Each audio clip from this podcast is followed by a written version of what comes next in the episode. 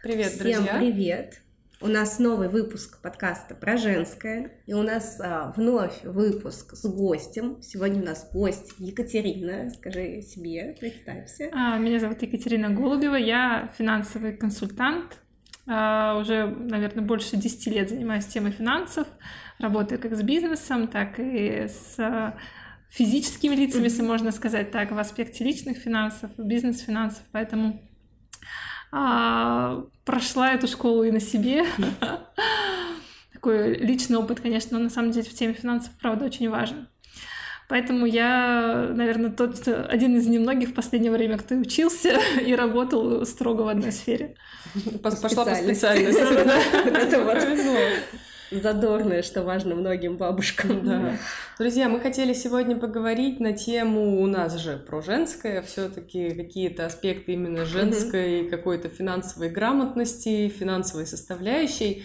А, Как главную, наверное, тему нашего сегодняшнего выпуска мы хотели взять то, насколько нужно или не нужно женщине быть финансово независимой, насколько Мгм. это вообще, а, ну, важно ли это ну, важно, наверное, это каждый для себя определяет, да? Ну, пожалуй, надо, знаете, о чем поговорить, наверное, что это дает? Для того, чтобы Во, понять, нужно ли кстати, тебе да. это, что тебе это даст, вопрос. А, ну, э, я на самом деле могу, да, отвечать, наверное, за э, финансовую сторону этого вопроса Мгм, и ответа конечно, на этот конечно. вопрос. А, и, ну, на мой взгляд, безусловно, мы говорим не про финансовую независимость, не про финансовую независимость, а скорее про финансовую грамотность, которая дол- должна быть не только у женщины, а у любого взрослого, сейчас даже уже и не, очень взрослого, а даже У ребенка. любого. Да, у любого человека. Поэтому а, вот э, в этом аспекте, безусловно, финансовая грамотность должна быть у каждого.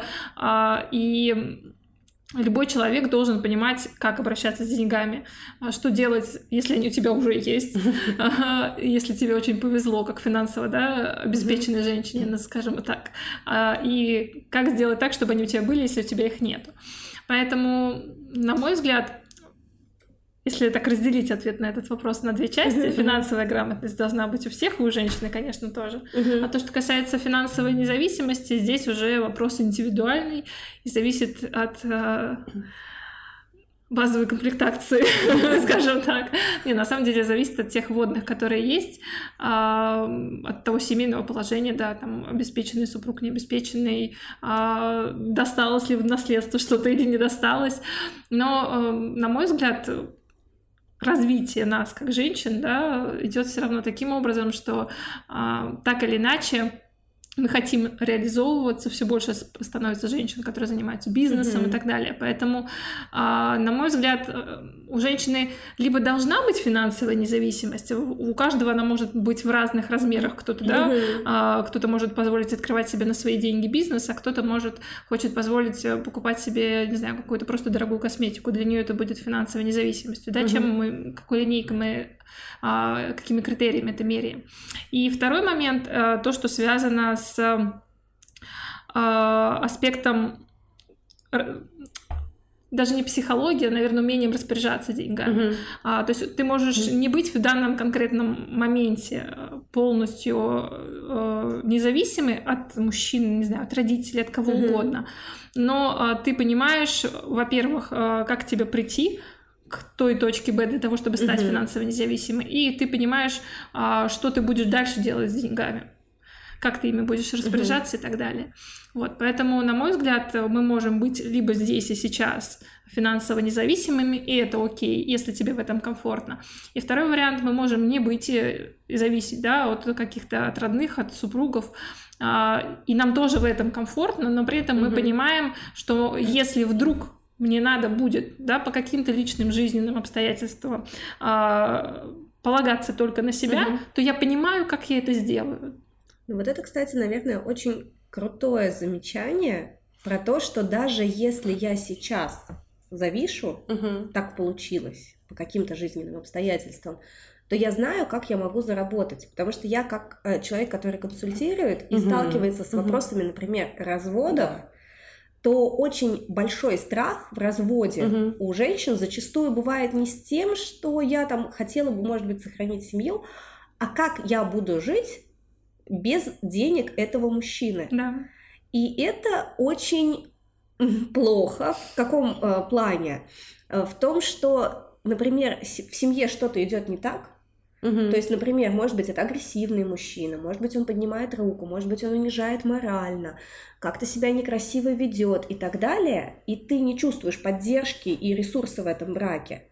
А уйти из этих отношений ты не можешь, да, потому что ты терпим. да, потому угу. что ты не знаешь, а на что я буду кормить своего ребенка, на что я буду есть сама и где мне взять деньги. И, наверное, вот для меня вопрос про финансовую независимость и про то, почему женщине нужны свои деньги вне зависимости от ситуации. Угу. Я могу вот рассказать историю, которая на меня произвела впечатление в детстве, и почему вот у меня сложилось, что женщина должна зарабатывать самостоятельно. А, когда я была в таком впечатлительном возрасте, произошла угу. вот эта вот история с Бритни Спирс. Возможно, кто-то знает, угу. кто-то не знает. Это как раз, знаете, сейчас вот есть хэштег Save Britney. Вот. А я помню, как все начиналось. И там как раз э, был вот этот фильм с ней после вот всех этих событий с ее разводом, и меня больше всего поразило то, что у нее забрали детей. И я помню, что для меня как-то там вот эти дома, деньги, это все как бы мирское, но вот то, что забрали детей, мне, подростку, было так горько и обидно за нее, что mm-hmm. у нее отобрали детей. И я понимала, что это так ужасно, что, ну, как бы деньги и дом можно заработать новые, в принципе, mm-hmm. потому что она объективно талантливый человек, и она объективно будет дальше выступать. Но, блин, родить себе точно таких же детей ты не сможешь, даже если mm-hmm. очень захочешь. И я понимаю, вот для себя я думаю, что нужно работать и обязательно иметь деньги, для того, чтобы у меня, моего ребенка, никто не мог забрать. То есть вот, ну, потому что, да, там, поделим мы там квартиры, машины, там, не знаю, шубу и так далее, там, колечки, не колечки, фиг бы с ними. Угу. Купить такое же кольцо можно, купить такую же квартиру можно, купить таких же детей нет.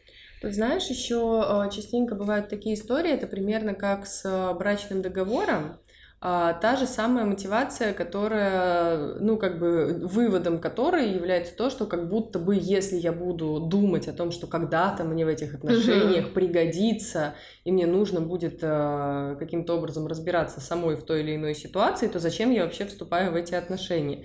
Но на самом деле, опять же, я могу сказать, что я тот человек, который до относительно недавнего времени а, как раз-таки, ну, у меня, в принципе, я даже не задумывалась о том, что как бы надо, не надо, у меня всегда, как, ну, у меня с Аленой тоже в прошлом выпуске уже говорили о том, что у меня, в принципе, папа всегда работал, папа моряк, поэтому маме работать э, не вариант был вообще, особенно эти, это были 90-е годы, когда ты не будешь фрилансить в Инстаграме. Вот, и с двумя детьми, понятное дело, что там просто фрилансить. Можешь просто фрилансить, но без результата. И, в принципе, ну, как бы альтернативы-то не было, то есть варианты не рассматривались, всех все устраивало, и окей. И у меня как-то тоже, я, я не задумывалась о том, что, ой, наверное, мне тоже надо там работать. Я пошла получать образование, потому что мне нравилось. Потому что я, ну, если бы я думала о том, как зарабатывать деньги, я бы не пошла в медицинский а, в нашей стране. Думаю, все прекрасно понимают. Я, ну, как бы я ни на что не жалуюсь. Я, мой выбор, понятное дело. Но к тому, что до меня дошло, э, какая разница э, даже в твоем собственном ощущении, когда ты сама зарабатываешь деньги, и когда ты постоянно просишь их у человека, это на самом деле у меня муж не тиран, не какой-то ужасный, он не жадный, у него не было такого, что я попрошу, а он скажет, нет, я тебе не дам. Но тем не менее, вот это ощущение, я в какой-то момент поймала себя Ты на том, ребенок. что... Да, что я как ребенок, почему я а, самостоятельный взрослый человек, у которого уже двое детей, блин, должна подходить и говорить, ой, дай, пожалуйста, дай, пожалуйста, дай, пожалуйста. А у мужа еще тоже есть такая фишка, у него, ну, я думаю, как у многих мужчин, ну в чем проблема? Надо попроси да? Угу, и да. когда ему говоришь о том, что, ну, слушай, вот мне бы было комфортнее, если бы мне не приходилось просить каждый раз, он, он не сращивает, он не понимает, в чем проблема. Ну, как, ну что, ну, я тебе что, когда-то отказывал, ну, попроси ты. А я понимаю, что, блин, ну, мне не хочется просить.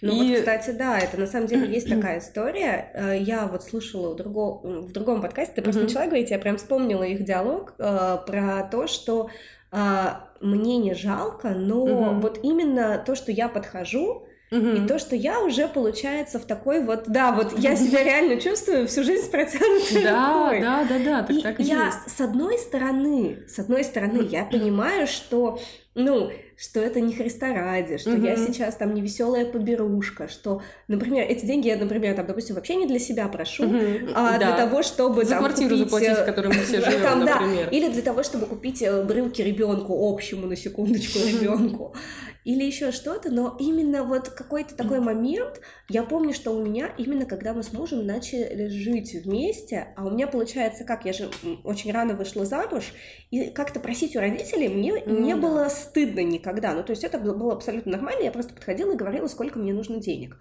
И, ну, мне говорили, могут мне выделить эту сумму или не могут выделить эту сумму, и как-то вот, ну, ну, ну и ок. А здесь у меня было такое, что, с одной стороны, да, это мой любимый человек, а с другой стороны, а он правда должен мне давать деньги? Мгм.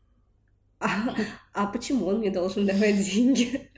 Вот, и было очень неудобно. Я прям помню вот эти вот первые неловкие моменты, когда тебе нужно, там, например, у тебя порвались сапоги, тебе нужны новые сапоги. А как-то раньше это все решалось тем, что ты показывала маме дырку в сапогах. А здесь как-то ей хочется показывать, что у тебя есть дырка в сапогах. Сапоги ноги нужны. по-другому ты не знаешь, как, как это решить, как бы, и так вот, э, слушай, что ты знаешь о порванных сапогах? Вот, ну то есть, да, это такая вот штука, и, наверное, если вот переходить к распоряжению, вот э, как ты считаешь, нужны ли деньги индивидуальные, вот э, паре? Мне еще, знаете, очень забавляет, что про индивидуальные деньги, что те деньги, которые приносит муж, Это не все общие, а мои деньги — это мои деньги. Ну, знаешь, здесь я, наверное, как бы могу понять, почему это так. Но- Если то с точки зрения психологии, то а, они общие, но они условно находятся под контролем Мгм. какого-то человека. То есть, ну, у меня, например, в семье было наоборот. У меня папа отдавал маме Мгм. деньги, а мама как-то ими распоряжалась. И, по идее, в принципе... Ну, я не знаю, как у них там это было глубже устроено. То есть, Мгм. ну, я никогда не вникала вот в, в Мгм. какие-то такие денежные вопросы. То есть э, я знаю, что устроено было все следующим образом. Если тебе нужны деньги, когда вот я уже перешла в такой подростковый возраст, Мгм. мы, во-первых, сделали мне карманные деньги в какой-то момент. Фиксированные какие-то, Да, в какой-то Мгм. момент я попросила, и мне сказали, что так можно. А если вдруг было что-то сверх, Мгм. ну, например, э, карманные деньги это на хотелки. А, например, ну там, не знаю, мне блузку нужно купить. Сапоги порвались. Сапоги порвались. Я просто постоянно рву сапоги, вы не поверите. Это страшное дело. А, то нужно было просто прийти и сказать, что мне нужны сапоги. И как бы мы шли в магазин, выбирали мне новые сапоги. Э, Ну, опять-таки, видишь, мы шли вместе с мамой и выбирали. Это было какой-то такой момент нашего девочкового этого. Но я же не скажу, Лёш, слушай. Пойдем со мной выбирать сапоги. Хотя я с мужем, кстати, ходила. Нет, ну мы ходим, но видишь, э, конкретно это не всегда удобно, и Ну там мне, поскольку я фрилансер, мне же, я, я могу, например, поехать в торговый центр утром в буднего дня, когда там Да. вообще Ну никого нет, и это очень удобно. То есть я приехала, там никого нет, я быстренько все купила и поехала назад. А выходной это же целая история. Ну это да. сначала постоять во всех пробках, пока едешь туда, потом постоять во всех пробках, пока едешь обратно. Там куча народу. Вот, это утомляет. Да и мужчины не очень любят ходить по магазинам. Ну да, вот и это тоже. Поэтому вот про деньги, если возвращаться к теме вот этой вот финансовой, вот этих вот финансовых аспектов, то есть нужно ли, чтобы у каждого были какие-то свои деньги? Вот. Ну, я бы тоже не выделяла здесь такой жесткой грани, Мгм. тут, ну, только так и никак иначе, потому что все-таки это а, такая очень органическая вещь, и я всегда отталкиваюсь от того, как комфортно. Там, не Мгм. знаю, мне как комфортно, Мгм. клиентам моим и так далее. Мгм. Кому-то нормально, а, что я вообще ничего не зарабатываю, у меня зарабатывает муж, я по, такой, э, по такому сценарию жила вся моя семья, бабушки, дедушки и так далее. И мне вообще это нормально, я не буду, мы сейчас да, обсуждаем, что как-то неудобно подойти и попросить, Мгм. а кто-то действительно подойдет, попросит, вообще об этом не подумает, как Ну бы, да. потому что это в порядке вещей. А, поэтому э, вот если мы убираем вот эти такие пограничные истории, когда м, либо я действительно а, там нахожусь полностью на обеспечении там супруга, как, к примеру, или родителей, а, либо я вот полностью независимая. Для меня эти две крайности, которые могут быть, но а, они все равно с некоторыми перекосами. Мгм. А, Поэтому вот эта модель, а, когда мы а, действительно общие расходы между собой делим, а у нас у каждого есть какие-то свои индивидуальные личные хотелки, на мой взгляд, при текущей ситуации да, как мы начинали говорить, что все-таки у женщин много всяких разных идей, и даже если я в декрете, то я все равно буду что-то себе придумывать, и мне нужны так или иначе будут деньги, то так называемая солидарная модель, да, то есть есть там раздельный бюджет условно, общий, прям полностью общий бюджет, и есть а, вот такой солидарный, некая промежуточная история, она самая такая а, рациональная. И в ней мы просто определяем, что вот у нас с тобой есть а, определенные общие семейные расходы. Это расходы на детей, там, на квартиру, на продукты и так далее. Мы определили, сколько это нам будет стоить, там, 100 тысяч рублей. Mm-hmm. И дальше мы уже тоже договариваемся о том, в каком объеме мы будем а, скажем так, скидываться да, да на все эти расходы. Часто. Это зависит не только от того, кто сколько, кто сколько зарабатывает. Да? Мужчина mm может взять там, большую часть на себя, а, а женщина будет там какую-то малую часть вкладывать. mm Либо это может быть там 50 на 50, э, очень индивидуально. И все, что остается за рамками, мы уже дальше начинаем а, каким-то образом распределять. Это мои личные деньги, это твои личные деньги, ты можешь делать на них все, что хочешь. Если что-то у нас не вписывается в бюджет, мы садим, садимся и обсуждаем. Да? Если жена приходит и говорит, мне нужна шестая новая шуба, а, то, ну, вот вопрос, на чьи деньги она должна быть куплена, общего бюджета или твои личные. А если у меня действительно порвались последние сапоги, раз уж мы сегодня все-таки о них говорим, а, то, ну, наверное, мы должны все-таки это из общего бюджета купить. У меня всегда была, знаете, какая большая проблема, когда я не зарабатывала ничего, а как подарить мужу подарок. Вот, это хотела сказать. Да, это тоже э, такой момент. Я помню, что я начала работать, когда мы переехали. А, я не зарабатывала бог весть какие деньги, но для меня был важен сам момент, что даже если я ему куплю условно пирожное из буше, чтобы я это купила на свои деньги. Mm-hmm. Потому что если я ему куплю подарок на его деньги, мне казалось, что это вот просто такой верх глупости.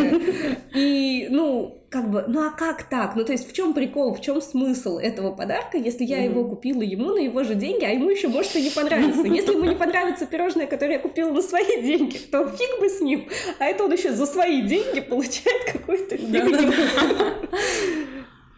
То есть, ну вот это тоже, да, про подарки. Да, этот момент, ну, здесь два выхода я вижу, либо делать подарки своими руками, если совсем ну денег ну, да, нет, да. да, или подарки впечатления какие-то. Я ну, в свое время Песня. тоже этим увлекалась, ну, почему бы и нет. Не, правда, какие-то сюрпризы всегда... Я помню, в стендапе у кого-то был прикол про то, что жена, как ребенок сделала какой-то поделок своими руками. Ну а что? Из уст стендап-комика звучало действительно очень глупо. Есть мужчины, которые, мне кажется, оценивают такие истории. Но ну, да. Э, в целом, ну, в текущей нашей ситуации, находясь на там определенном этапе развития mm-hmm. и при той возможности заработать хотя бы, не знаю, тысячу-две тысячи рублей а, через интернет, да где угодно, курьерами, ну то есть действительно там эпоха фриланса развивается, и ну, на мой взгляд, это не составляет труда, имея какую-то мотивацию, заработать там на подарок мужу и так далее. Это mm-hmm. же не обязательно должен быть а, новый последний iPhone или mm-hmm. что-то еще. Поэтому вот здесь ну, действительно все достаточно просто. Там мои знакомые выходят из этого. Ну, те, которые не работают, э, они берут те деньги, которые дарят им на день рождения, и на эти деньги покупают. У него мужа раньше день рождения на месяц, чем мой. Получается, целый год, да. Это сложно. Я не смогу, понимаешь, мне подарят, и год я терплю, да? Нет. Может, на год вперед подарок покупать. Ну, или Можешь подарить ему сказать, вот это я тебе дарю, но это на день рождения. Этот лайфхак из детства, да?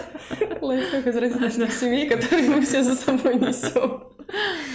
Вот, тогда у меня еще вопрос вот про финансовую грамотность. Mm-hmm. Наверное, что под этим понимается и что должно, ну вот что у меня должно быть, как у финансово грамотного человека? Какие компетенции, что ли, я должна у себя иметь? И где их можно получить? Хороший вопрос. На самом деле, э, финансовая грамотность это вот этот термин в последние годы 3-4, он чуть ли не ругательный стал. Ну да. Просто везде он э, его вкладывают в каждое слово, в каждое mm-hmm. предложение, но действительно в каждый мало... гайд. Да, в каждый гайд. Но мало кто понимает, что правда за этим стоит. А, поэтому я, я скажу, наверное, свою финансовую точку зрения. Каждый может вкладывать в это понятие все что угодно. На мой взгляд, э, понятие финансовой грамотности это, во-первых, а, понимание, как строить бюджет, как им управлять, угу. как э, сделать так, чтобы твои доходы были больше, чем твои расходы, у тебя оставалось какие-то деньги для того, чтобы угу. их откладывать. То есть, в принципе, это такие базовые вещи, которые, угу. э, я не скажу, что им надо где-то учиться. Это, в принципе, на уровне понимания нашего должно быть, что мы должны тратить меньше, чем э, мы зарабатываем, и какую-то часть мы должны откладывать. Если у нас где-то что-то не так, то это просто говорит о том, что мы либо слишком много тратим, либо слишком мало зарабатываем. И тут мы в двух направлениях ну, можем это, работать. конечно, звучит очень логично, но опять-таки вот сейчас, а, совсем недавно была презентация нового айфона, а, и я знаю достаточное количество людей, которые каждый новый iPhone берет в кредит. То есть вот прям даже если у него условно был там вот, ну, э, сейчас у них как-то стал длиннее интервал между новыми, нет, год. Нет, год, все так. Ну, наверное, мне просто так показалось, потому что ну, каждый октябрь. А, каждый год у них выходит новый iPhone, и грубо говоря, и iPad, у тебя и все остальное. Старый э, еще не, пришел в какую-то негодность, ну, ну, да. с точки зрения прям, э, ну, как технической, технической да. А, но ты уже хочешь новый, и вот многие, я знаю, что сейчас еще есть такая штука, я у многих э, блогеров это даже вижу, и они говорят, что нужно жить сегодняшним днем, mm. да, что ты, вот если очень хочется, то как раз тебя, типа, это будет мотивировать. Деньги приходят. Вот ты только потратишь 100 тысяч, вот у тебя последние 100 тысяч, ты их потратишь, они тебе сразу На себя, придут. причем еще в удовольствие, да. Да, сразу... в удовольствие, с кайфом. И у тебя завтра просто вдруг откуда-то, откуда-то придут деньги. Ты даже не ожидаешь. Не, ну у меня... Э, Что-то не так идет. Э, я придерживаюсь той точки зрения, что здесь истина находится посередине. Я верю в то, что есть э, действительно некие такие мотивационные факторы и э, психологический аспект управления финансами. Мне, правда, эта тема сама очень интересная, такая теория поведенческих финансов.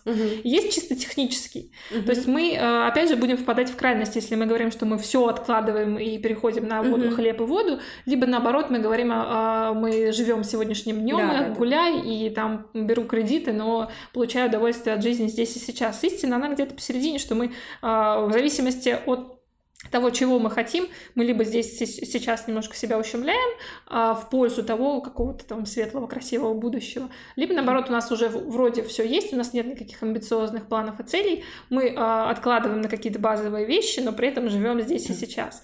Для меня это про соотношение а, той цели, к которой ты идешь, и э, того, что у тебя есть сейчас, насколько для тебя ну, это, это ценно. Да, тогда получается у нас все равно должно быть какое-то представление, там некий финансовый план, может быть, какой-то mm-hmm. нашей жизни. Ну, финансовый план, оно такое тоже очень масштабное понятие, и я не могу сказать, что человек, у которого нет финансового плана, прям такого пошагового, он там неграмотный, или у него может быть плохо с деньгами. Нет, я не имею в виду, что пошаговый. Я вот просто про то, что, например, э, я про себя могу понимать, что Э, пенсию, скорее всего, вот в каком-то таком классическом виде, когда, знаешь, там мне на карточку будет, вот как в каких-то суперразвитых странах, что мне на карточку будет проходить условно там 600 евро каждый месяц, а то и 1000. Здорово, здорово, классно, классно. Но я прекрасно знаю, что в Российской Федерации не будет мне не то что 600 евро, дай бог 600 рублей мне там капнет. Если не отменят да. после всего этого А тут, может быть, выйдет новый какой-нибудь закон через 10 лет, что разбежавшись, прыгни со скалы. Как бы помоги будущим поколениям. Кто его знает? Понимаете, я после 2020 года я уже ничему не удивлюсь, и если такой закон выйдет, это как бы э, полетаем на параплане. А, и, ну, я понимаю, что, например, работать до упора, по крайней мере, в том ритме, в котором я могу работать, там, условно говоря, в 40, в 50 mm-hmm. лет, в 80 я не смогу, ну, при всем желании, потому что хоть захочется отдыхать. А, и, соответственно, вот какой-то такой план, что мне нужно иметь деньги, которые будут меня обеспечивать, Угу. Ну, то есть вот это ну, вот либо понимание, да. недвижимость, либо что-то ну, еще, да, чтобы... здесь э, по- по-разному. Пресловутый пассивный доход. Да, мне ну, нужно да. что-то, что будет меня обеспечивать в тот момент, когда я не смогу работать столько, чтобы покрывать все свои какие-то вот э, там хотелки, желания, расходы. И, ну вот для меня еще важный момент, я не хочу быть обузой своему ребенку. Uh-huh. То есть я не хочу а, аккуратненько так вот э, свесить ножки и говорить, а где мой стакан воды? Uh-huh. Мама, водовоз или какая там есть компания привозит каждый раз в неделю кулер ставит. каждый день, Вот, пожалуйста. только да, да, там любой тариф выбираешь и все, и робот-пылесос тебе стаканчик привезет. Фигня вопрос. То есть, наверное, я про план, когда говорю, я имею в виду, наверное, что-то большее, чем... а, Чем завтра и через месяц. Да, Ну, э, я согласна, что в этом аспекте э, план должен быть, но любой план подразумевает под собой цели. Это то, с чем Мгм. у нас очень большая проблема практически у всех, и там те, кто приходит ко мне на консультации, там мне нужно вложить деньги. Или а что сделать, чтобы мне там а, начать откладывать? Вот я всегда отталкиваюсь от цели, и а, она важна как с финансовой точки зрения, так и Мгм. с э, психологической точки зрения, Мгм. потому что а, с финансовой точки зрения нам цель определяет, через сколько нам лет, да, нам понадобятся деньги, Мгм. в какой валюте, а, в какие инструменты мы можем Мгм. инвестировать э, там через два года это или через 25. А, И определяет, сколько, соответственно, нам нужно, поскольку откладывать. Это Мгм. будет там по тысяче рублей, по 5, по 10 или по Мгм. 20 тысяч рублей. То есть в этом смысле у нас, да, получается некий план. И помимо вот такого чисто финансового аспекта, у нас есть психологический аспект, когда мы а, говорим о том, вообще, насколько нам, для нас эта цель важна. И вот здесь вот уже немножко сложнее, потому что чисто технически брать, откладывать деньги, понять, куда их инвестировать, не так сложно. Но Мгм. Давайте честно говорить, что большинство людей сейчас неграмотны не потому, что они не знают, как это делать, а потому что они не хотят. ну да. Потому что тоже. научиться э, там открыть брокерский счет, начать инвестировать, это реально, э, ну, в этом разобраться за неделю вот более чем. Не проходя никаких курсов, ничего. Да. Если у тебя есть желание и мотивация. Но вот начать это делать и, и ущемить себя здесь и сейчас а, ради какой-то пенсии через там 20 лет, вот это для нас всегда сложно. Я согласна. Я, кстати, я училась год откладывать с каждого дохода деньги. Вот реально я год. Потому что я могу, например, там, я месяц, я вся такая, я, я на этом, я на финансовой грамотности, я вообще, я богиня, я финансист, я смогу, я буду это, я буду инвестор. Вот. И где-то месяц я прям откладываю, откладываю, я прям такая вся классная. С каждой консультации все отложила, умничка, красотка. А потом фигак, например, и кто-то оплачивает пакет. А как бы от консультации а процент всегда меньше э, в натуральных деньгах, чем от пакета консультации процент. И ты думаешь, «М, а может быть нет? И вот да, это такой вот момент, то есть это же знать не равно делать, то есть как бы ты знаешь, но ни черта не делаешь. У меня моя проблема с откладыванием началась в тот момент, когда я несколько месяцев откладывала, откладывала, откладывала. У меня все было круто на сберегательном счете, но в какой-то момент у меня просто упал доход, и у мужа упал доход, и пришлось все, что было на сберегательном счете, использовать. Ну, потому что, блин, ты же не будешь, имея там 50 тысяч на сберегательном счете, жить на тысячу, там, не знаю, в неделю. Ну, понятное да. дело, что тут пришлось перераспределять. Но, кстати, в этом плане хорошо, что хоть какая-то, какой-то резерв у нас был, это хоть как-то как помогло. Правда, не поток копила, но что ну делать? здесь, кстати, э, такой момент, что надо разделять вот эти э, аспекты инвестирования, да, когда мы откладываем деньги, и второй момент, когда мы формируем резерв или подушку безопасности, потому что это абсолютно разные задачи, и мы делаем их ли- либо параллельно, либо там э, сначала копим на подушку, а потом уже начинаем инвестировать и откладывать, потому что создание подушки безопасности это прям отдельная такая цель. А все остальные, там, когда мы 10% откладываем от своего дохода, это уже а, немножко в другом формате осуществляется, с другой мотивацией. Вот на подушку, кстати, сложнее всего копить, потому что подушка — это те деньги, которые вроде лежат, которые мы вроде потратить не можем, а у нее нету, ну, как я это называю, эмоций никаких у этой цели, да, она вот нас не подпитывает эмоционально, чтобы нас прям это подстегивало брать и откладывать. А, потому что у всех остальных целей так или иначе есть какая-то визуальная картинка, которая нас Мгм. либо вот вдохновляет, либо не Висит очень на карте желаний. Да-да-да. Ну, слушайте, а, наверное, у вас просто нет внутренней Сары. Кто это? Это. Я не слышала что- предыдущий подкаст. А, Потому что моя внутренняя Сара, ее всегда очень греет мысль, что у нее где-то тыщенка да припрятана. В кармане зимней куртки. Ну, В кармане зимней куртки это послание твое в будущее, ты не понимаешь. А, э, ну, на самом деле, вот как бы для меня это такое тоже чувство безопасности. Мгм. То есть, а, а, да, это не эмоционально в том плане, что, скорее всего, я не куплю себе э, там что-то, шубу, там, iPhone и так далее на эти деньги, скорее всего. Но... но не факт. Скорее всего. Нет, я знаешь к чему? Потому что у нас да в жизни были такие ситуации, когда э, я, наверное, не могу накопить какую-то глобальную подушку, но у нас были ситуации, когда вот эти деньги небольшие, но они реально были очень вовремя, и угу. они вставали вот каким-то таким остовом, который вытягивал нас из вот какого-то сложного времени, угу. просто потому что он был. Да, это было не классическая подушка безопасности, как в идеале это там 3-6 э, э, ежемесячных доходов. Там, блин, даже, мне кажется, до ежемесячного дохода не дошло.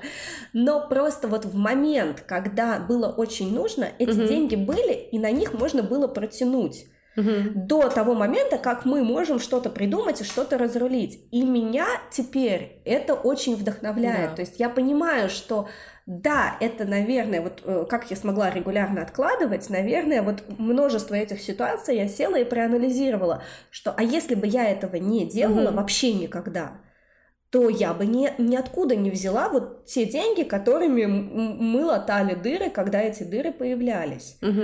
И, наверное, 嗯。Я согласна, что да, должен быть какой-то срединный подход. То есть мне не близко, например, там, да, сидеть все время на хлебе и воде, что мы там не будем себе позволять никаких развлечений, никогда ничего не будем. Но, например, опять-таки, вот это мое внутреннее альтер эго с Сарой, оно не позволит мне, э, ну, там, э, не сравнивать, опять-таки, цены. То есть вот я, например, э, когда выбираю себе что-то купить, я могу mm-hmm. сидеть и сравнивать в разных интернет-магазинах один и тот же товар и найти там, где он будет дешевле. И я его куплю там, где он будет дешевле, потому что, ну, если нет разницы, то зачем платить больше? Это логично. Да, то есть я, например, вот про книжку я тебе говорила, я жду распродаж на лабиринте, чтобы купить книжки, которые мне нравятся, там, на 30-40% дешевле, чем они... Я хочу прочитать эти книжки, для меня очень важно, чтобы они у меня были, я их люблю, ценю, но если я знаю, что я имею возможность получить их по более низкой цене, значит, я постараюсь это сделать. И мне греет душу, что это тоже какая-то такая вот финансовая грамотность во мне. Ну, по крайней мере, я не так много трачу, как могла бы. Ну, в принципе, да. Нет, это правда хорошая привычка. А, и здесь, опять же, мы все возвращаемся все равно к балансу. Да? Угу. Когда а, мы, не знаю, тратим неделю на то, чтобы сравнить, выбрать какие-то вещи, чтобы сэкономить. другой да? конец города, потому да. что там на рубль дешевле, А кто-то нет, кто-то же живет по таким принципам. Да, да, да. Это я, такая ну, такой другой перегиб. Но просто здесь еще а, есть такой момент, что мы обсуждали с одним своим знакомым такую историю, что многие люди например, верят в то, что фастфуд это дешевая еда. Угу. Что это максимально дешево. Если ты хочешь где-то дешево пообедать, то вот нужно пойти там условно в Макдональдс. Угу. Я не говорю, что я не хожу в Макдональдс, я хожу в Макдональдс. Но а, многие люди не подозревают о том, что даже в очень дорогом ресторане может быть бизнес-ланч, который будет стоить дешевле, да. чем условно поесть в Макдональдсе. То есть даже если да. это какое-то пафосное место, то там можно пообедать условно за 300 рублей, там 300-350 рублей. В Маке ты оставишь 500. Потому Сказала что там тебе, да. Сказала, что там тебе э, скажут еще на кассе, там, а, а как насчет, э, там, не знаю, пирожочка, а, кофе. Ну, просто даже если по среднему там кофе, бургер и картошка, но это вот уже около 400 рублей будет. Угу. Поэтому, в общем, и мы не догадываемся об этих альтернативах. Мы То не есть... задумываемся даже о том, что их можно поискать и, в принципе, что-то на да. отдельно. Так вопрос, зачем, да? Эм, для меня лично это вот вопрос именно ответ на вопрос «зачем?». Угу. Потому что когда я понимаю, например, я э, расписала все свои цели, понимаю, что мне нужно, угу. э, чтобы покрывать свои текущие расходы, откладывать на все свои цели, надо зарабатывать, например, 100 тысяч рублей. Я смотрю на свой текущий доход и понимаю, хватает мне или не хватает. Uh-huh. А если хватает, то мне без разницы, куплю э, там ту же самую книжку за 300 рублей uh-huh. или за 400 рублей. Потому что у меня все мои цели закрыты, мне ну, тыл прикрыт и так далее. А второй момент, если я смотрю, что мне нужно там условно 100 тысяч рублей, а я зарабатываю 50, и я стажусь и начинаю думать, откуда я эти 50 еще возьму. Либо uh-huh. я свои цели буду двигать, либо я вот здесь вот действительно где-то сэкономлю. И появляется вот это вот уже такая чаша весов, когда мы с одной стороны кладем неудобства в плане экономии, некое ограничение в свободе своей, mm-hmm. да, а с другой стороны кладем вот такую ту долгожданную цель Вопрос, mm-hmm. долгожданная ли она или нет. А про айфоны э, хотела сказать прям мысль сразу возникла про, опять же, про цели. Почему многие люди покупают в кредит эти айфоны? Mm-hmm. И очень часто, ну, мало кто на них копит реально. Mm-hmm. Просто потому что а, вот эти цели, айфоны, какие-то такие там новые тачки, у, да, у кого, у кого mm-hmm. какие амбиции, скажем так, они а, очень часто идут не, а, не от нас. Да. Да, то есть это ну, вообще такая э, очень ложная мотивация. Когда ты спросишь человека, зачем тебе новый iPhone, если вот прям его раскрутить, да, психологически в том числе, mm-hmm. там все выйдет к тому, что там, ну, мне там неудобно перед коллегами, да, да. я хочу mm-hmm. им понравиться или что-нибудь вот такое еще. Или я хочу быть прям самым крутым. Да, mm-hmm. самым лучшим, а там начинается, что там вообще какие-то проблемы дома были и так далее. Mm-hmm. Поэтому такие цели действительно не мотивируют, но это попытка купить статус, купить какое-то mm-hmm. уважение людей, ну, везде по-разному, да, э, не испытывать там чувство стыда или, или чего-то еще. А, именно поэтому нам очень сложно на такие цели копить. Угу, я лучше пойду угу. расплачусь кредиткой. По кредиту я уже буду обязан банку, там есть какая-то дисциплина, мне уже будет проще. А на, на такую покупку я просто не накоплю. Вот. вот, кстати, наверное, да, и это тоже про кредиты. Я вот часто вот такое вот слышу, что типа а, лучше я буду платить банку, чем я буду вот там по чуть-чуть откладывать.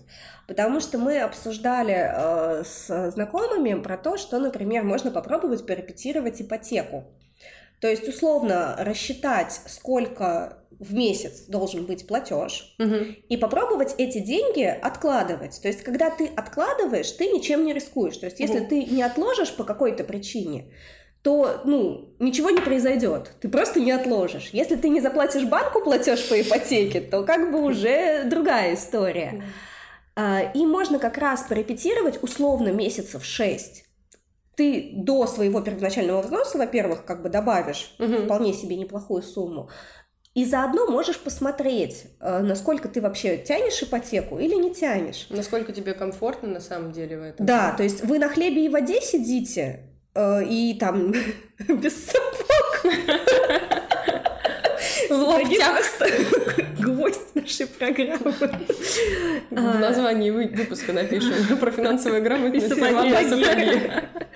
Вот, либо вы, в принципе, ну как бы живете и живете, да, ну то есть э, какую-то сумму вы откладываете, но это не сказывается как-то вот серьезно. Вот как кажется, нормальная эта тема или ну, на самом деле, можно, конечно, попробовать. Я сама не экспериментировала. Я тоже нет. Но для меня есть чисто финансовый аспект этого вопроса. Когда мы считаем, сколько мы можем платить mm-hmm. по кредитам, есть прям такая формула, ну, даже не то чтобы формула, многие банки, когда вы подаете заявку на кредит, они а, по своим каким-то внутренним правилам, да, определяют, сколько вам дать. Почему мы, например, хотим миллион, вам говорят, мы вам можем предложить там с вашим доходом только там 800 тысяч. Угу. Потому что есть некие ограничения. Там в идеале это 30-40% от вашего дохода. Угу. И вот э, эти 30-40% должны уходить на кредитные платежи. Тогда в таком случае действительно на остальные там 70-60% мы вполне комфортно проживем. Можно, конечно, порепетировать рефлексировать, но часто, опять же, у, многих не срабатывает мотивация. Думают, э, я лучше сейчас вот потрачу эти деньги, а там как-нибудь уже банку заплачу и так далее. Ну, я же, если что, могу. Да. Ну, зачем? Я знаю, что я У меня получилось, но пару месяцев тоже. бросить алкоголь для многих людей с алкогольной зависимостью, как особенно таких, знаешь, не прям явные алкоголики, а вот э, латентные алкоголики я их называю. Они, ну я же могу не пить. Да. Да, а я, я хочу. Демонстрировать я это, конечно, не буду, но могу. Ну, я знаю, да. У меня нет никакой зависимости. Да. Вот. А, тогда какой у меня еще был вопрос а, про вот финансовую грамотность, вот про кредиты. Вот про кредиты что? Кредиты. А, ну, смотри, а, наверное, кредиты просто такая больная тема для многих. Мы с Аленой говорили о том, что я не буду Ты не будешь свои сейчас. Не будешь участвовать в нашем обсуждении. Просто я а, на самоизоляции смотрела разные выпуски про, а, в том числе там микрокредитные организации. Ой, это вообще жесть. И эм... у меня сестра купила за 4000 билеты, в итоге она отдала 12. Ну, слушай, давно. я на самом деле всю жизнь боялась кредитов. То есть прям вот у меня это то, чего я боюсь. Угу. И каждый раз, когда ко мне кто-то подходит и говорит, э, хотите кредитную карточку, вот это единственный момент, когда я могу нахамить. Вот я клянусь, если вы подходите ко мне с э, предложением сделать кредитную карту, я вас пошлю, ребят, не обижайтесь, это, это мои личные тараканы. Вот. За мной один раз по детскому миру бегал мужик и говорил, «А вы хотите купить эту, э, это, это, какую-то игрушку со скидкой, и типа вот сделайте себе кредитную карточку какого-то там банка, и у вас будет игрушка. Я говорю, я заплачу полную стоимость, отстаньте от меня со своей кредиткой. Вот, потому что, ну, вот, я как бы вот к этому делу отношусь э, с большой опаской. А у меня муж, он вообще противник кредитов, то есть у нас э, были был в жизни опыт, когда мы платили кредит за кухню, вот сейчас у нас есть опыт, когда мы э, рассчитываемся за квартиру, и для него это прям вот такой психологический стресс. То есть, э, если я еще как-то это креплюсь, то для него это вообще огромнейший стресс э, с точки зрения психологии, когда есть кредит.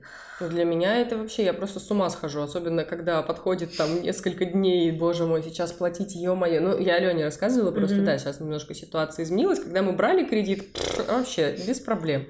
Это не вызывало никаких затруднений, но а, я тоже обратила внимание, поймала себя на мысли, что а, когда я брала кредит, я, наверное, не думала о том, что ситуация может измениться.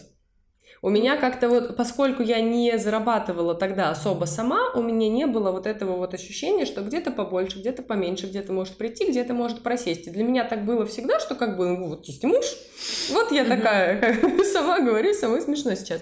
Но правда, вот есть муж, который, в принципе, решит любую проблему. А сейчас, когда я поняла, что, блин, из-за этого кредита мне приходится практически все, что я зарабатываю, отдавать за этот кредит, блин, ну это получается не очень прикольно, это не очень весело. И если бы я знала на тот момент и задумалась бы о том, что такое вообще в принципе может быть, да, боже мой, я бы перекрестилась и вообще никогда в жизни бы не взяла этот самый кредит. Вот, к чему Но... мой вопрос. Да. К тому, что а, Понятное дело, что бывают ситуации, когда нужно взять кредит. Uh-huh. То есть я, ну, опять, не нужно делить мир на черное и белое, uh-huh, то есть uh-huh. там вообще никогда не брать кредит. Или там и брать кредит на каждый новый iPhone, uh-huh. это между ними есть какой-то срединный вариант. Вот какой срединный вариант оптимален в отношении с кредитами? Наверное, есть действительно что-то такое необходимое, на что вроде как можно, хотя мне кажется, каждый определяет для себя. Да, каждый определяет. Ну, люди, которые берут кредит на iPhone, они же верят, что им необходимо. Но чаще всего, ну, да. если мы говорим про покупку какой-то техники, какого-то имущества, если мы сейчас вот э, уберем ипотеку и автокредиты, как такие ага. самые угу. большие с точки зрения финансов, и оставим блок потребительских кредитов, когда мы на какие-то свои хотелки э, их берем. Вот этот момент для меня очень спорный. То mm-hmm. есть э, раньше у меня, правда, тоже было такое резко негативное отношение к кредитам. Я а, свою практику еще в времена учебы в университете начинала с работы в банке. И для меня вот на подкорках отложилось каждый день, каждую неделю у нас было собрание всегда, и мы отрабатывали возражения и э, говорили mm-hmm. о том, как продавать кредиты. И я вспоминаю это сейчас, конечно, находясь уже по другую сторону баррикад, мне прям не, так неудобно становится. Но при всем при этом а, я, проработав где-то на подсознательном уровне, да, всякие вот эти страхи и установки, немножко подуспокоилась. Раньше меня действительно тоже напрягало кредит, обязанности, я кому-то должна, это неприятно и так далее, чувство вот этого mm-hmm. долга постоянного. А, но у меня там не было потребительских кредитов, потому что для меня действительно а, это та сумма, которую мы можем накопить. Mm-hmm. Другой момент, а, я беру потребительский кредит, но я понимаю, для чего я это делаю, и чаще всего это какие-то бизнес-идеи, mm-hmm. какие-то там, mm-hmm. ну, что греха таить, у нас очень много микробизнесов, там, нано-бизнесов, как я их называю, где, э, ну, деньги максимум, где мы можем взять либо свои, либо у знакомых, либо взять, э, как на физлицо, кредит в банке. Uh-huh. Там, ну, да, стартовые суммы небольшие. Но при этом э, мы должны понимать два момента. Во-первых, мы понимаем, а как мы эти деньги будем оборачивать, да, действительно ли мы на этом заработаем, и насколько вообще велик риск того, что мы останемся ни с чем. И второй момент, который, на мой взгляд, прям очень важный, что я буду делать, если у меня здесь прогорит бизнес, идея моя или что-то еще, я смогу по этим кредитам рассчитаться или нет. у меня есть какой-то отходной путь, та же самая подушка безопасности и так далее. Потому что я вижу много людей, которые э, с хорошим посылом брали кредиты, mm-hmm. не для того, чтобы действительно купить себе какой-то iPhone или побаловать mm-hmm. какого-то своего внутреннего ребенка или еще что-то, а для того, чтобы действительно там э, увеличить свой доход, Э, то есть это я не скажу, что это неграмотные люди, uh-huh, да? Uh-huh. Они действительно понимали, что там надо откладывать, что надо увеличивать доход, и просто таким путем решили это сделать, но не подумали о том, что э, с бизнесом может случиться все что угодно, особенно в нашей стране, и э, набрав себе огромную кучу кредитов, я не понимаю, как я дальше по ним uh-huh. буду расплачиваться. Uh-huh. Вот такие истории, они, правда, очень часто встречаются. Поэтому вот здесь вот где-то баланс должен быть. А, понимаю ли я, как я буду расплачиваться по ним, и действительно, на какую цель я беру. Угу. А дальше мы возвращаемся к то, о чем я говорила там 10 минут назад про цели, да, а для чего мне эта цель вообще угу. нужна? Угу. Для того, чтобы кому-то что-то доказать, или действительно это для меня здесь и сейчас необходимо? Ну, кстати, да, начинается все всегда с цели, то есть, э, что я вообще хочу. То есть, по большому ценность, счету, кстати, вообще. Да, когда ты ставишь цель, получается, в первую очередь нужно не бежать за кредитом и думать, в каком банке тебе да. больше дадут, а подумать действительно, стоит ли та цель того, чтобы в случае чего вот так вот сидеть в такой жопе, как сижу сейчас я. Ну, это правда. Одно дело, если это цель, которая, блин, ты понимаешь, что да, даже если я окажусь в не самой приятной, не самой комфортной для себя ситуации, но я понимаю, что я готов этим рискнуть, тогда, конечно, круто, ты отдаешь себе отчет в том, что ты делаешь, ты, ну, ты, ты, ты берешь на себя ответственность. Да, да. А когда ты делаешь это так, что, ой, мне нужен iPhone, ну, как бы, если нет, продам почку. Ну, вот да, знаешь, еще э, очень мног, многие люди, они не понимают, вот с, с, каких денег я буду отдавать. Потому да. что я вот еще, знаешь, что хотела спросить про кредитные карты. Я знаю э, людей, которые живут примерно следующим образом. Я забыла опять, как это называется слово, я выучу, честно, когда-нибудь. А, там система, когда, типа, ты берешь деньги на определенный период времени, если ты до конца вот этого льготный, да, льготный Да, период. если ты до конца этого периода деньги вернешь, то ты ничего не должна. Но если ты просрочишь... Первый же день там проценты Да, да, да, тебя ждет э, очень интересная жизнь.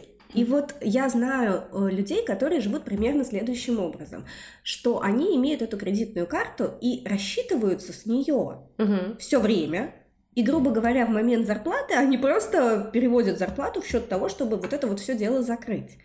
Вот как? Я больше скажу, что назвать? есть люди, у меня был один клиент, который а, для того, чтобы на кредитной карте, который был подключен кэшбэк, чтобы на этом заработать, собирал со всех своих знакомых а, условно заявки для того, чтобы безналом их оплатить со счета кредитной карты. Они ему потом давали кэшем, он там закрывал и типа на кэшбэке зарабатывал. Ну, это, конечно, заработал. Нет. В том-то и дело, что это, конечно, он-то думал, что это как бы крутая бизнес-идея, что я сейчас кручу, верчу, запутать хочу. Но а, никто там, конечно, не контролирует э, эту историю. А, для меня кредитные карты — это так или иначе, как бы мы ни говорили о том, что мы а, там тратим здесь и сейчас, а зарплату потом докладываем, и там ни копейки mm-hmm. больше, ни копейки меньше, для нас все равно а, кредитная карта — это а, иллюзия того, что у нас больше денег, чем мы зарабатываем. Mm-hmm что я могу себе в случае чего позволить больше. Угу. Вот э, и на это очень легко мы подсаживаемся, угу. практически любой человек, ну, потому что это ну очень э, это крутой, да, с психологической точки зрения. Да, как варил решка у меня, безлимитная золотая. Да, карта. и все, и гуляем на все. И банки-то э, нам здесь тоже помогают Угу. В кавычках, потому они что они постоянно, постоянно да, повышают двигают. лимиты, потому что мне постоянно приходят смс у меня вот в картах в двух банках, и мне постоянно, Алена Игорь, да вам оформлен лимит вот на такой. Я думаю, не надо, отстаньте от меня со своими кредитками.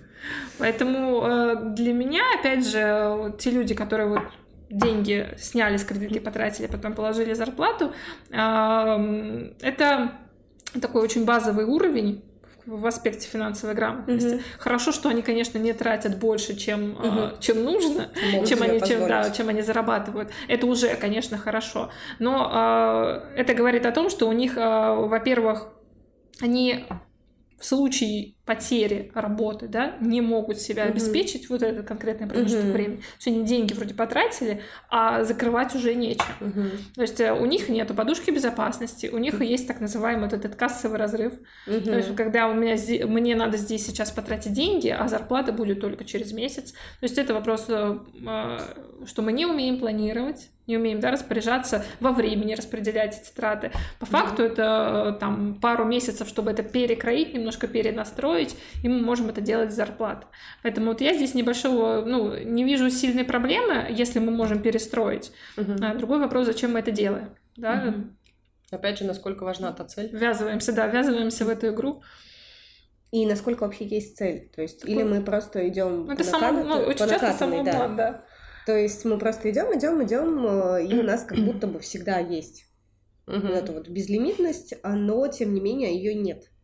Но и в мы, случае чего а мы ничего не можем, не, не можем даже да, менять, потому что вроде бы как бы и, и так работает. Ну, большинство, кстати, сценариев таких печальных, связанных с кредитами, кредитными картами, так и бы э, начиналось именно с того, что ну вот я там здесь потратила, потом закрыла, здесь потратила, закрыла, потом потратила чуть-чуть больше, потом потеряла работу, потом а, для того, чтобы закрыть эту кредит, открыла еще один кредит, mm-hmm. взяла еще один, и такая вот цепочка, которая друг за другой завязывается, потом уже, конечно, там с нервными срывами взрывами, со всем чем угодно. Вот поэтому, друзья, вам нужна внутренняя Сара, которая говорит, что если ты не можешь себе этого позволить, родная, тебе это не очень надо. Да, наверное, надо нам уже закругляться, подводить а, Знаешь, итог. я хотела еще последний вопрос Давай. про инвестиции. Угу. А, мне... Сейчас еще на часто. Нет, я просто в марте а, меня муж подбил на то, чтобы я открыла индивидуальный инвестиционный счет. Я открыла. Так. Я инвест. У меня я даже заработала. Ну, я сначала потеряла, а потом заработала. Вот. Но я к тому, что сейчас это такой очень популярный, это даже по телевизору рекламируют. Мамочка дорогая. Опять же, сейчас блогеры учат Ой, финансовой вот, э, грамотности, это... показывают свои пакеты, портфели. Да. Вот, наверное, можно как-то вот в двух словах, а, насколько это нужно актуально. обычному человеку, насколько это актуально, и э, с какой суммы это можно делать. Потому что я помню, что я долго не открывала, э, потому что мне казалось, что чтобы открыть, угу. то это же надо да, вот прям, да, как в миллиардах, чтобы у меня там где-то вертолет приземлялся для меня.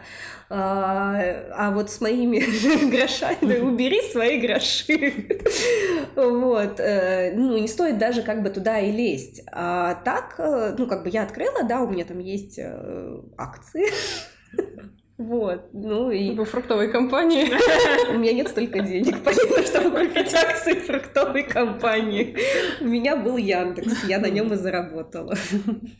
Ну, э, говоря про инвестиции, действительно, купить сейчас там ценные бумаги можно вообще от смешных сумм, и ну, там да. порог входа и тысячи рублей, и там есть э, даже некие фонды определенные, которые там на на несколько рублей да. даже, да, можно купить не только не то что тысяча, вопрос в целесообразности.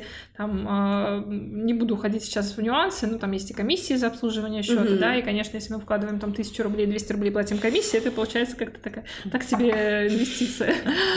А, но действительно порог входа туда низ, низкий. То, что касается самого ИИСа, да, индивидуального инвестиционного счета, это правда классный инструмент. Действительно, это аналог брокерского счета, там есть и льготный режим налога налогообложения.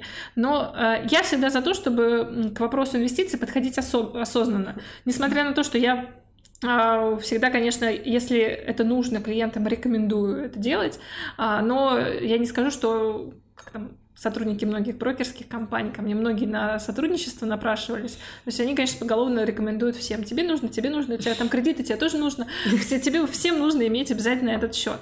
А, без понимания того, для чего он мне нужен, угу. это очень э, сомнительная история, потому что на выходе мы можем получить абсолютно разный результат. Мы можем втроем да, купить одну и ту же акцию того же самого Яндекса, а, сравнить свои результаты через там, 5 лет, например, и мы кто-то останется очень доволен, кто-то будет очень расстроен результатами, а кому-то будет типа, ну, так себе средне. А, это зависит от того, как мы, как мы, во-первых, к этому относимся, как мы этим управляем. Я всегда привожу аналогию, поскольку у нас тут про женщин разговор, про платье, а, что может быть очень красивое платье, дорогое, брендовое, крутое платье, оно будет классно висеть на вешалке, а, но мы каждый его примерим, и кому-то оно подойдет, и кому-то нет. Вот с инвестициями то же самое. А у каждого разный уровень риска. Кто-то будет готов к просадкам 20%, а кто-то через, когда будет минус 2%, психанет и продаст. Это не про то, что э, я там психанул или я неправильную бумагу купил. К вопросу к тому, что я свой уровень риска внутренний не оценил. У каждого он уровень разный. риска и уровень тревожности, угу. потому что, например, э, э, когда падает бумага, и ты видишь вот каждый день вот эта вот стрелочка, которая стремится вниз, а, и ты видишь, э, сколько там минус денег. А вопрос, зачем ты каждый день это смотришь? Но здесь видишь разный уровень тревожности. Я, например, не смотрю каждый день. У меня муж смотрит каждый день. Вот реально каждый день, и он там вот это падает, вот это падает. Я говорю, слушай, вот как бы тебе сейчас эта информация что дает? Ну, то есть у него своя какая-то стратегия, у, него свой, у него свое видение. То есть у меня немножко другое видение, я понимаю, в принципе, что у меня это как бы надолго. То есть я понимаю, что я не хочу э, у меня не так много интеллекта финансового, чтобы торговать прямо вот как это делают какие-то профессиональные люди, которые понимают, что там вот, вот, вот в это время я куплю, вот в это время я продам, и на разнице я заработаю. Я читаю таких людей в Телеграм, и я думаю, твою мать, как ты понимаешь, ну все вообще. Ну, это профессия, это же Да, нет, вот я и говорю, что а, у меня не, я не настолько интеллектуальна, чтобы этим овладеть, ну или я не, недостаточно задаюсь целью, чтобы mm-hmm. этим овладеть. То есть это же определенно еще и время нужно вложить, чтобы ты ну, знал вот все эти вот фишечки. А, я просто пред, предполагаю для себя, что вот конкретно вот эти вот вещи должны, должны работать спустя энное количество времени. И раз в неделю я захожу, мне интересно, что там происходит. И то есть я смотрю, думаю, м-м, интересненько. Слушай, я тебе больше скажу, что я как финансист, имея там брокерский обычный ИС счет, а, я не занимаюсь активным там трейдингом, спекуляциями вот, и так вот, далее. Вот, не, не потому что э, там мне не хватает знаний, например, а потому что мне это просто неинтересно. Да, я тоже... понимаю, что это вопрос моего времени, моего погружения и так далее. Вот мне хочется там заниматься своим проектом, угу. посвящать время чему-то другому. Да, я э, говорю о том, что тот пассивный портфель, условно, который я себя сформировала, он будет приносить некую среднерыночную доходность там в рублях, пусть это будет там 12-15 годовых. Но я вообще раз в полгода могу заходить туда смотреть и заниматься абсолютно своими делами. Чем я буду э, седая, ну, сколько мы знаем примеров реально там э, есть классная книжка «Случайная прогулка по Уолл-стрит». Там описывается там все крупнейшие мыльные пузыри, которые были в истории mm-hmm. там, американского, в том числе фондового рынка, как это все изнутри было сделано, и сколько mm-hmm. людей тогда там и погибло, и сошло с ума mm-hmm. на всех вот этих вот взлетах и падениях. Мы не можем предусмотреть всего.